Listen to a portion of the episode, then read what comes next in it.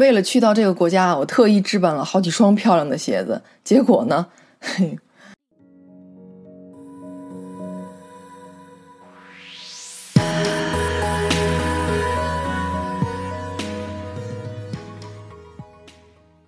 走丢了很久啊！现在赶快加我微信，我的微信号是“粗心相遇”吧，“粗心相遇”的全拼后面直接加上一个数字八，我私人的微信啊。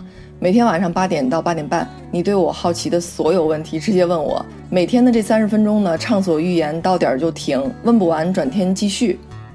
再重复一遍啊，“粗心相遇”吧，“粗心相遇”的全拼后面直接加上一个数字八。哎呦。真的憋不住，想要对你说一句：好久不见！粗心相遇第二季正式回归。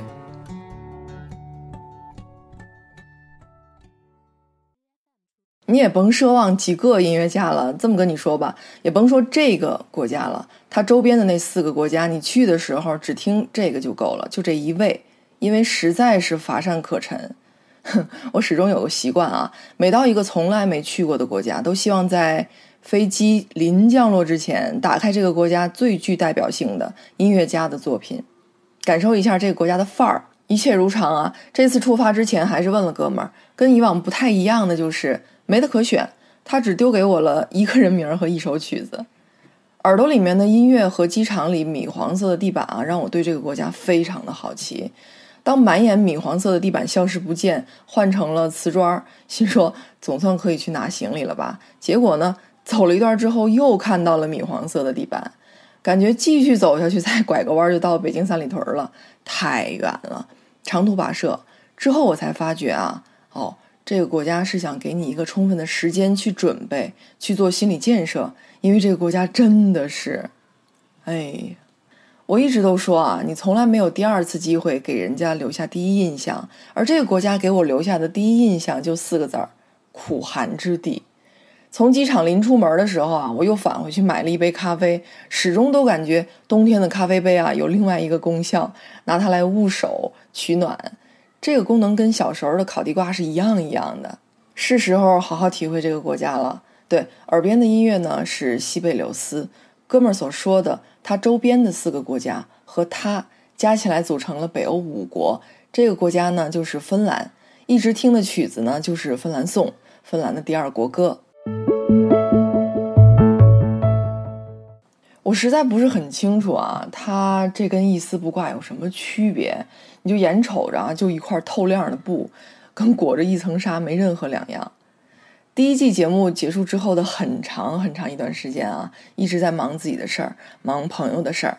在这期间呢，去了几个国家，遇了不少人。希望呢，咱们在第二季尽可能的把我自己的所见所闻所思所感跟你说一说。好了，咱说回他啊，他是我们想要挖的人，挖去干什么？因为什么而挖？这些都不重要，重要的是他约等于一丝不挂。重要的是我一定要把他拿下。重要的是更换了谈判的场合，一切都拧巴了。不可想象啊！一天之前刚刚跟他见面的时候握手，他都是面带羞涩的，脸上甚至有点泛红。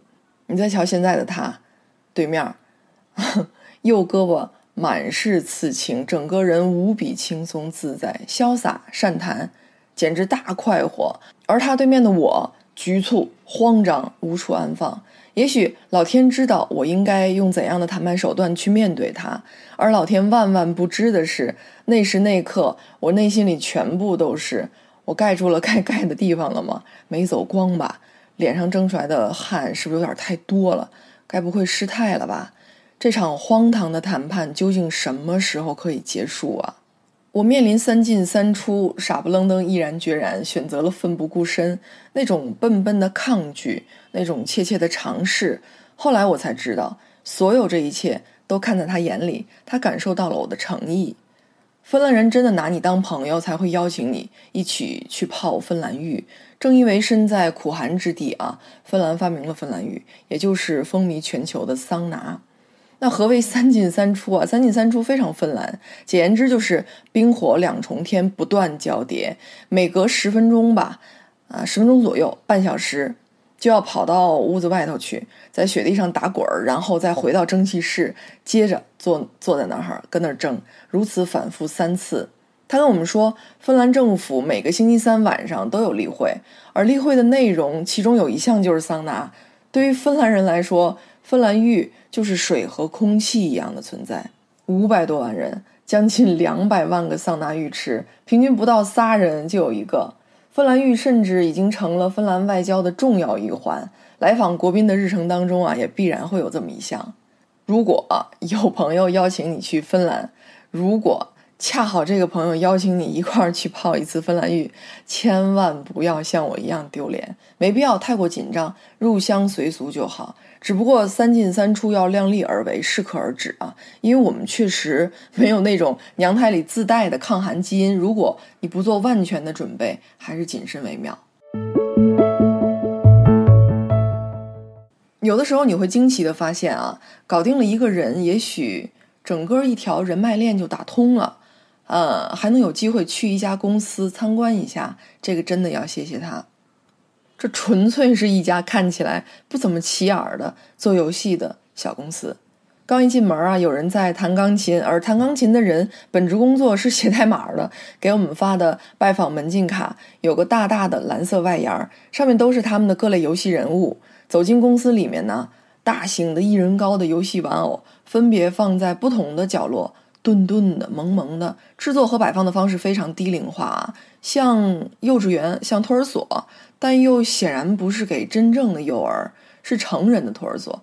这种体验极具张力。苦寒之地啊，套餐里搭配的必然是厚重的鞋子、厚重的衣服，衣服、鞋子上面呢都会有湿湿的、雪化了之后的水。他们有一个专门的屋子啊，可以把所有厚重的衣服、鞋子、帽子放在这个屋子里面，然后轻装上阵走到自己的办公室，绝不是哩哩啦啦的带着这些东西走到自己的工位上面去。这点小细节，我个人非常喜欢。坦白讲啊，公司的整体感觉并不意外，嗯，没有让人特别惊喜的地方，不浮夸，不声张，踏踏实实的，有条不紊，中规中矩吧。但有一点我要提一下，就是他们的一个电子地图，有一块硕大的屏幕，嗯，这个叫什么来着？World Domination Map 好像是啊，相当于是他们的游戏用户在全球各地，呃，反正每一个地方吧，聚集的标识，把它给可视化了。无论你在全球任何一个角落，只要你登录了游戏，就会为你点亮。他们旗下不同的游戏就会用不同的颜色来标注，所以哪一款游戏在此时此刻被全世界各地的玩玩家啊玩的比较多，你就会看到这一款的颜色比较占据你的视觉。当你真正把目光放在这块屏幕上，你才会发觉什么叫震撼，视觉冲击力非常强大。弄了半天，这个不起眼的小公司竟然占据了世界上这么大块的游戏市场。公司虽小啊，但每一个员工创造的估值是三点五亿美金。二零一五年吧，马云带着中层过来参观学习之后，就推出了阿里的中台模式。一六年的时候呢，腾讯八十六亿美金收了这家公司百分之八十四点三的股份。这家公司产出的游戏能够在全球前十里面占一半儿。对，它就是 Supercell。部落战争、海岛奇兵、卡通农场等等啊，爆款游戏身后的小公司大操盘手。顺便说一句啊，今年呢是 Supercell 成立第十个年头，周年快乐。他有三个孩子。家住在他们所谓的郊区吧，三个孩子呢都在同一所迷你学校上课。这学校到底是有多迷你呢？总共三十八个学生。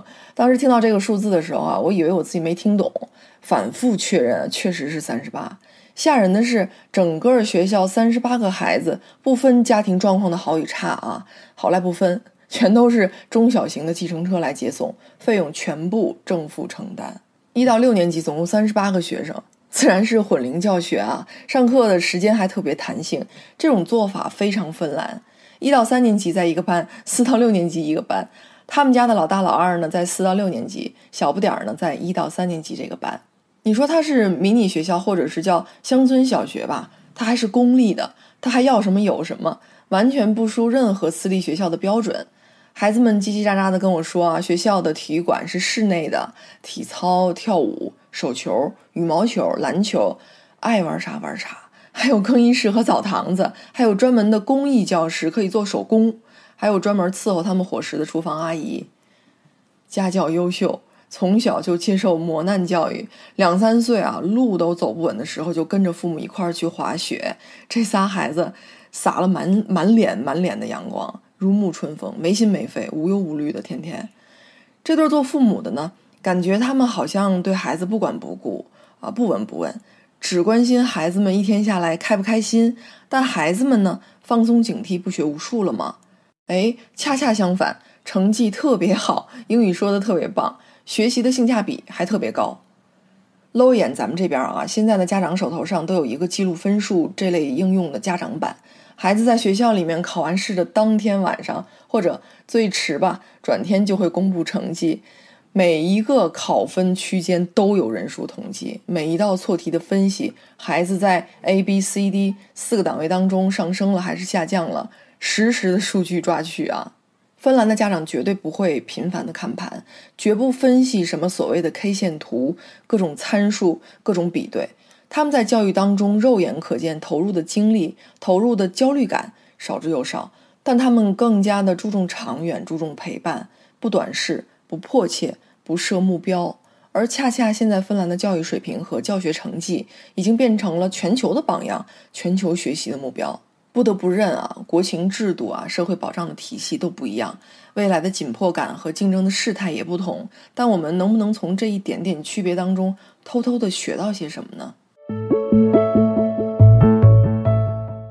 飞机差不多快到赫尔辛基的时候哈，呃，低头往下看，大面积被森林覆盖，难怪芬兰的 芬宝集团会有全球最棒的纸浆，更难怪之前芬兰总理开玩笑就说啊。苹果毁了芬兰，因为 iPhone 毁了芬兰的诺基亚，而 iPad 让大家都不用纸了，又毁了芬兰的造纸业。城市的楼层高度呢，基本上就是五六层、七八层的样子吧，完全没有那种直冲云霄的摩天大厦。城市道路当中，呃，密布着有轨电车，马路呢 稍微有些坑洼不不平啊，走起来要小心电车的轨道。他们的自行车道旁边有一排一排的树。两者之间的这个关系构图很有趣味性，到时候你可以去看一看。都在说啊，一个内向的芬兰人和你说话的时候看着自己的鞋子，一个外向的芬兰人和你说话的时候看着你的鞋子。这就是为什么我准备了几双漂亮的鞋子啊。虽然这个国家大部分都是内向的人，但我想万一呢，对吧？可惜，也许是我的样本量太少了啊，没能遇到一个传统二分法的外向的人。他们但凡能躲避你的目光，就绝不看你；能跟你有一个身位的距离，就绝不往近凑。地铁和公交车上啊，这个座位有人，旁边的座位就是空着的。芬兰人就算站着，也不想坐到陌生人的身边。芬兰有个著名的赛车手啊，人送外号“冰人”，我觉得这个称呼来描述芬兰人挺贴切的。我猜，除了酒精和芬兰玉，估计没有第三样东西可以打开芬兰人的心。下次你到芬兰遇到这样或那样的冰人，就见怪不怪吧，理解万岁。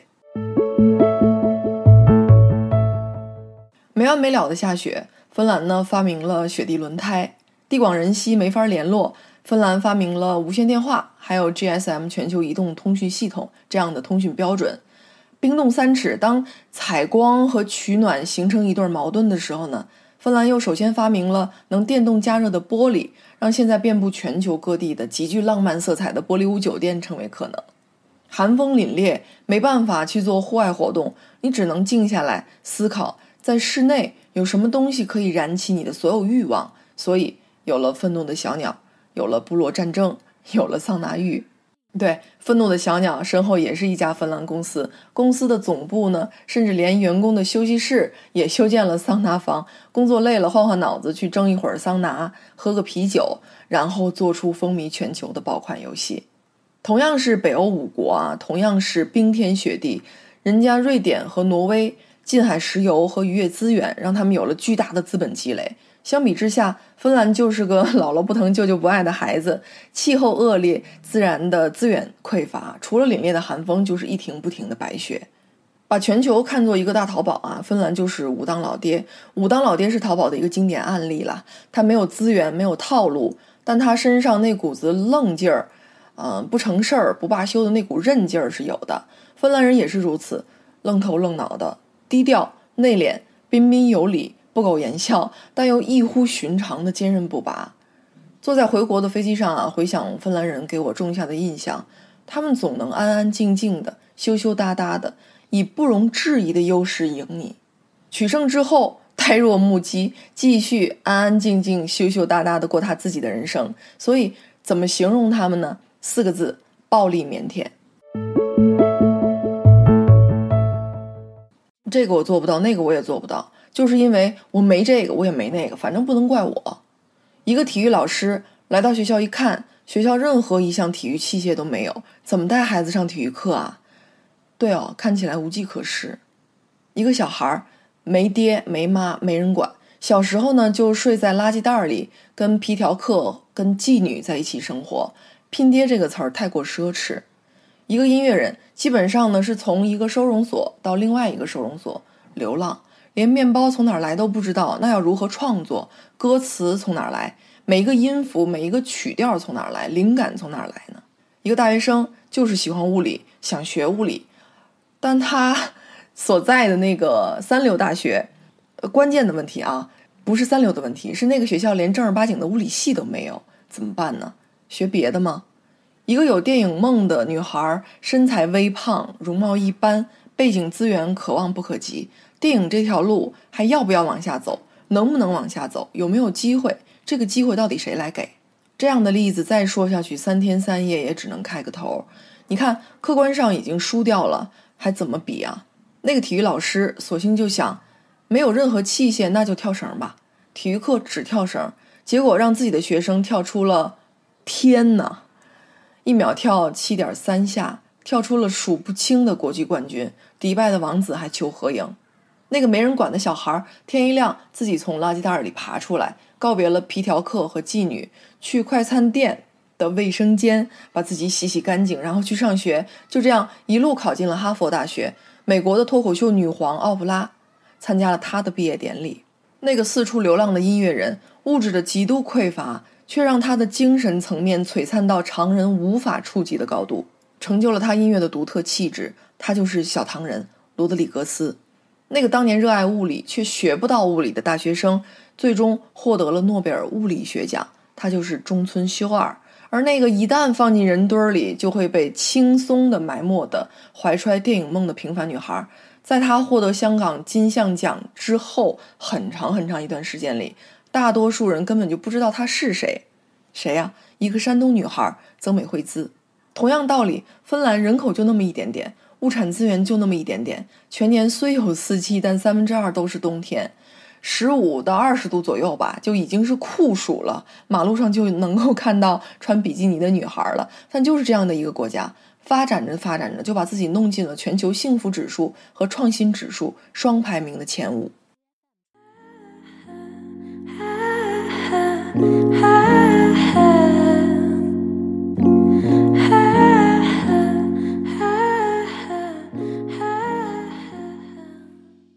上帝给你关上了一扇门，就会给你开一扇窗。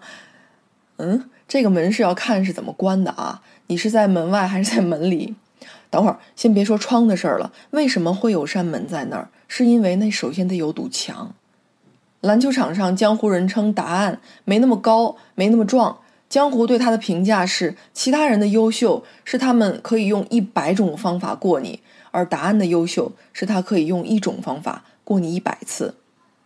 世界上总有这么两种人，他们一定会有人所不及的成就。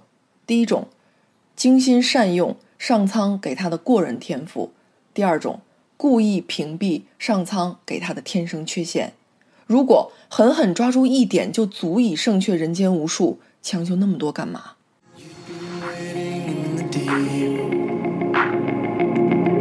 ？Dancing through your downfall